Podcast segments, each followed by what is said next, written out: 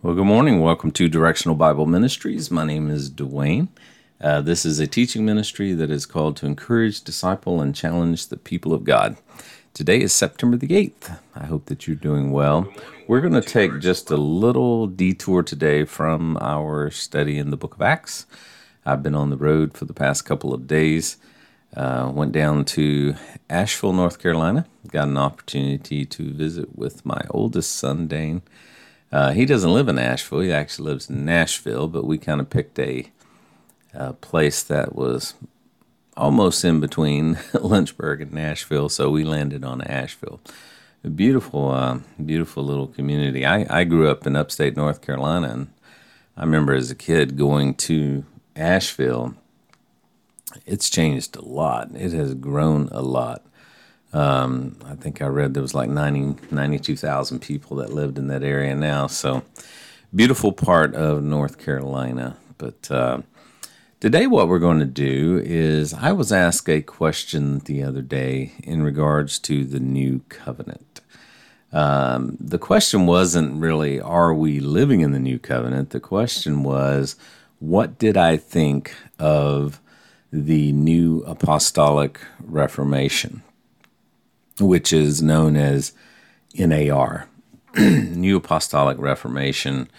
And of course, they embrace what's called Dominion Theology, Kingdom Now Theology. I think if you've been listening to me for any length of time, you know the answer that I'm going to give in regards to this. But anyway, I just put together some notes. I responded to a few questions, and I thought I'd just share it with you guys while I'm still trying to catch up on my study in Acts chapter number 18. So let me show you a few things here.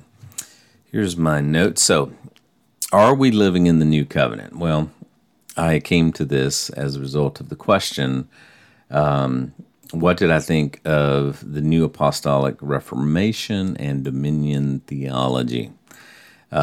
Simply put, NAR is a Pentecostal charismatic movement that advocates for the return of the apostolic and the prophetic offices, which are over the evangelists, the pastors, and the teachers, to regain a religious and political control over society.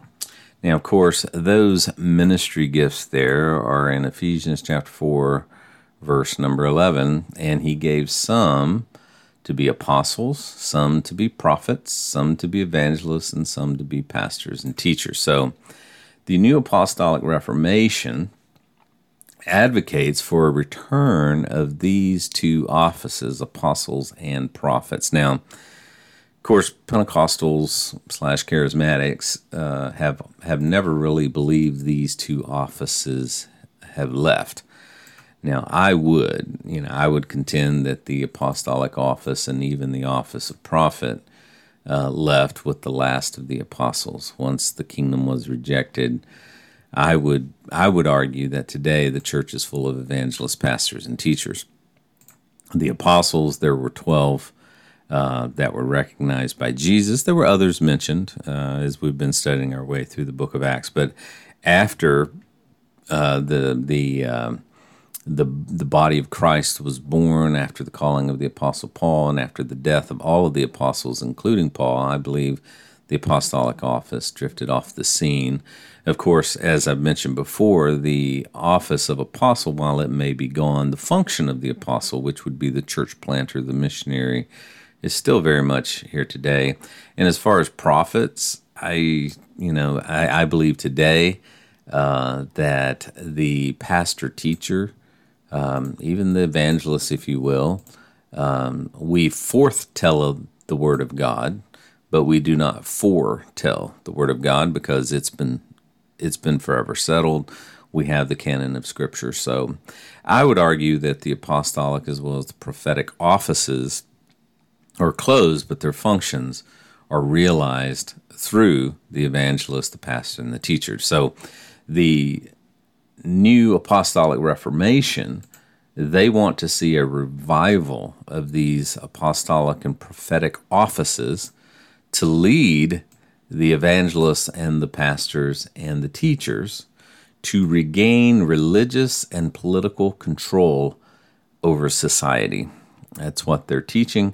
Thus, the Dominion Theology comes into place. If you read about it online, it involves new revelations that will lead to the establishing of the dominion, their dominion over the earth that man lost in the garden.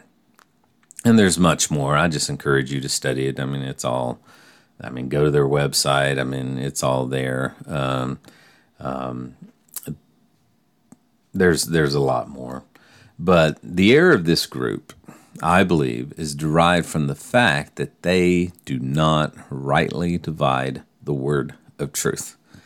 A lot of times, those of us who represent the mid-Acts position, which is that the church was not born in Acts chapter number 2, but the church was, Paul was the first convert into the body of Christ. A lot of people refer to us, and we even refer to ourselves as right dividers, because we believe the Bible needs to be rightly divided, that the workman of God needeth not to be ashamed.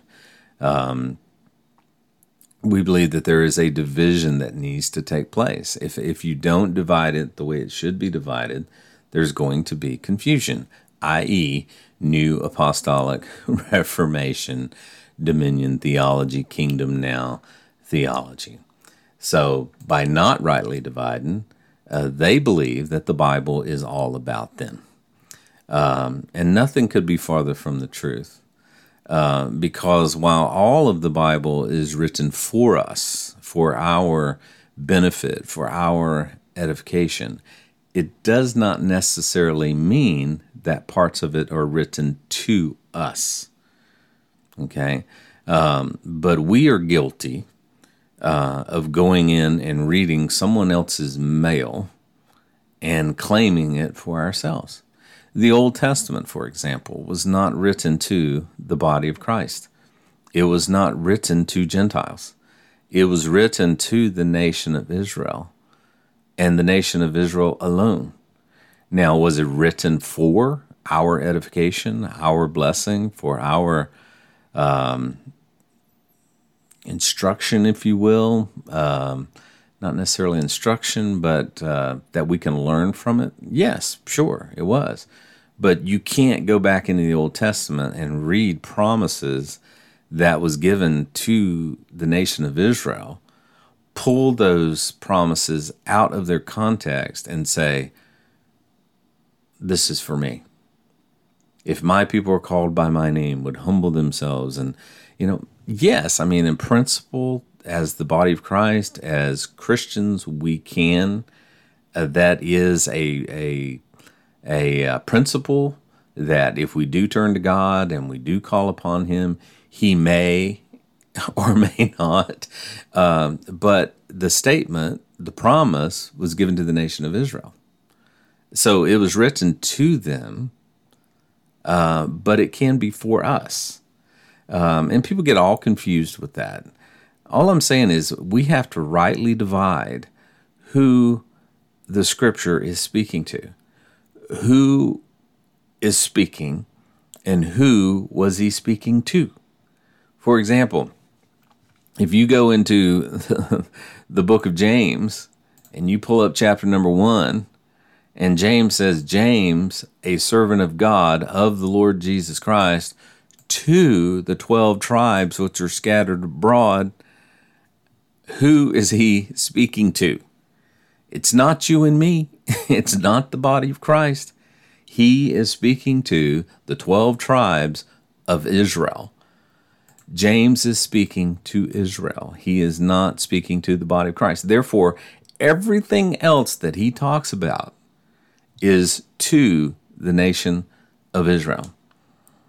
Can we learn from it? Can we still teach from it?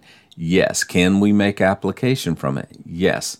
But we have to understand he was speaking to the nation of Israel, who was still very much under the law, who had been offered a king and a kingdom that they ultimately rejected. So again, we have to rightly divide. In regards to the covenants, this is what we're talking about here. In regards to, is the Bible all about us? No, it's not. Is it for us? Yes. Is all of it to us? No. For example, the covenants, the Old Covenant and the New Covenant, which we call the Old Testament and the New Testament, it's about the nation of Israel. It's not to the body of Christ. The covenants have to do with Israel. And we, even those of us who are not a part of the New Apostolic Reformation, we still make the mistake of not rightly dividing the word of truth. The problem with NAR, again, is they don't rightly divide, and they are guilty of taking all of the promises that are for the nation of Israel and giving them to themselves under what they would call the New Covenant. We do the same thing.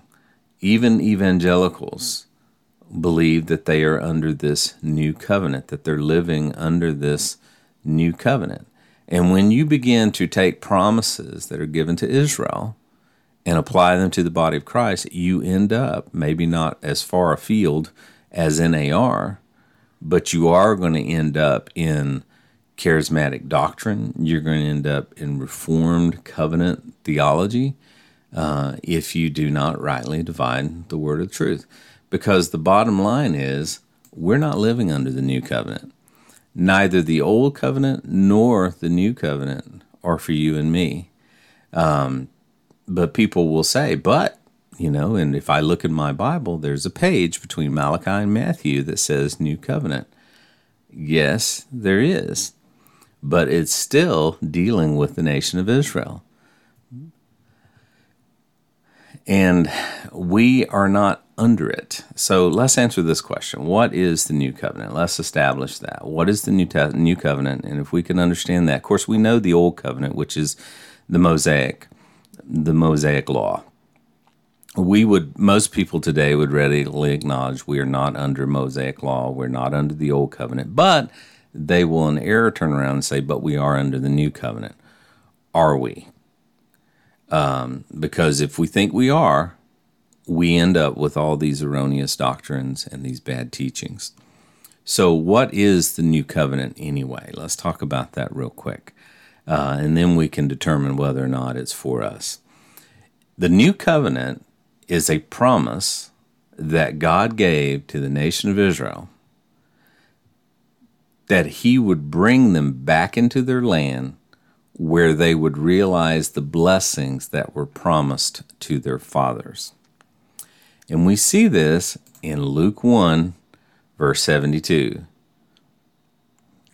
I'll look in verse 70. As he spake by the mouth of his holy prophets, now obviously these prophets were Jewish, under the Old Testament, the Old Covenant, which have since the world began, that we should be saved from our enemies and from the hand of all that hate us. In context, that is referring to the nation of Israel. Now, today we can read that, we can make application of that to ourselves, but in the end, it's not talking about us. It is talking about the nation of Israel. That we should be saved from our enemies, the enemies to the nation of Israel, and those that hate the Jews, to perform the mercy promised to our fathers, and to remember his holy covenant, the oath which he sware to our father Abraham.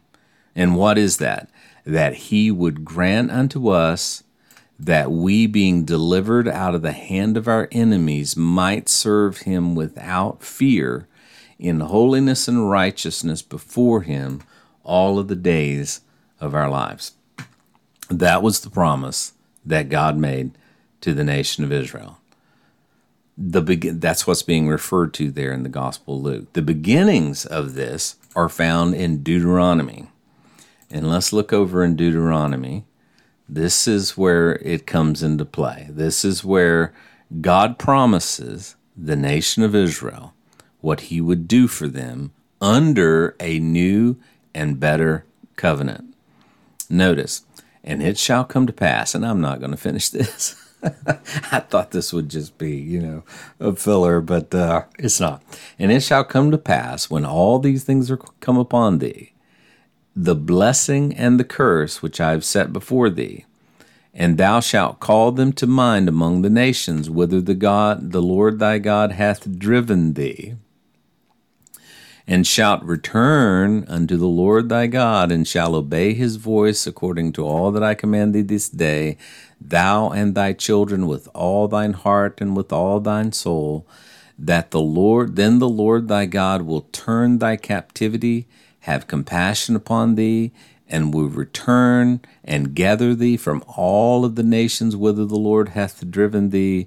If any of thine be driven out into the outmost parts of heaven, from thence will the Lord thy God gather thee, and from thence will he fetch thee, and the Lord thy God will bring thee into the land which thy fathers possessed, and thou shalt possess it. And he will do thee good, and multiply thee above thy fathers, and the Lord thy God will circumcise thine heart, and the heart of thy seed, to love the Lord thy God with all thine heart and with all thine soul, that thou mayest live.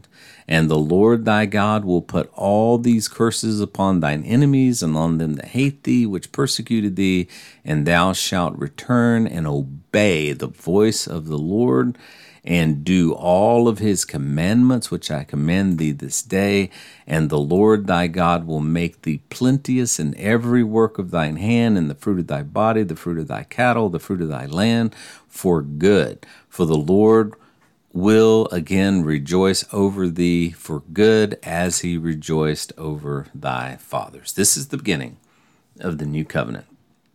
This is where God promises the nation of Israel that he would, in verse number 3, have compassion on them, that he would gather them from out of all nations, that he would allow them to dwell in the promised land, that he would circumcise their heart so that they can obey the commandments, and he will make them plenteous in every work of their hands.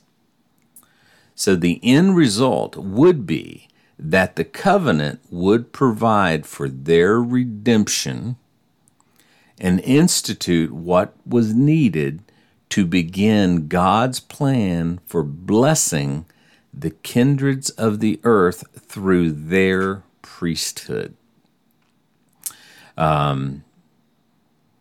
And we see that in Genesis 12:3, and I will bless them that bless thee, curse them that curse thee, and in thee all of the families of the earth will be blessed.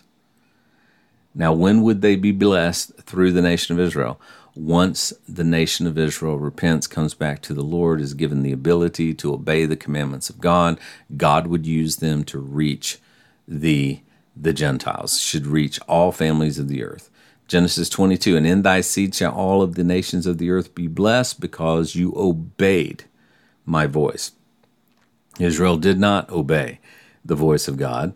Acts 3:25, ye are the children of the prophets and of the covenant which God made with our fathers.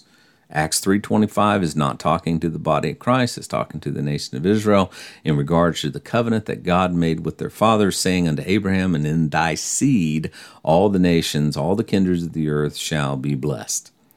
In other words, what Israel failed to accomplish on their own under the old covenant, God promised that he would provide for them under the new covenant. So, are we under the new covenant? Well, I guess we're not going to answer that today. I'm out of time. So we'll keep looking at this as we have time.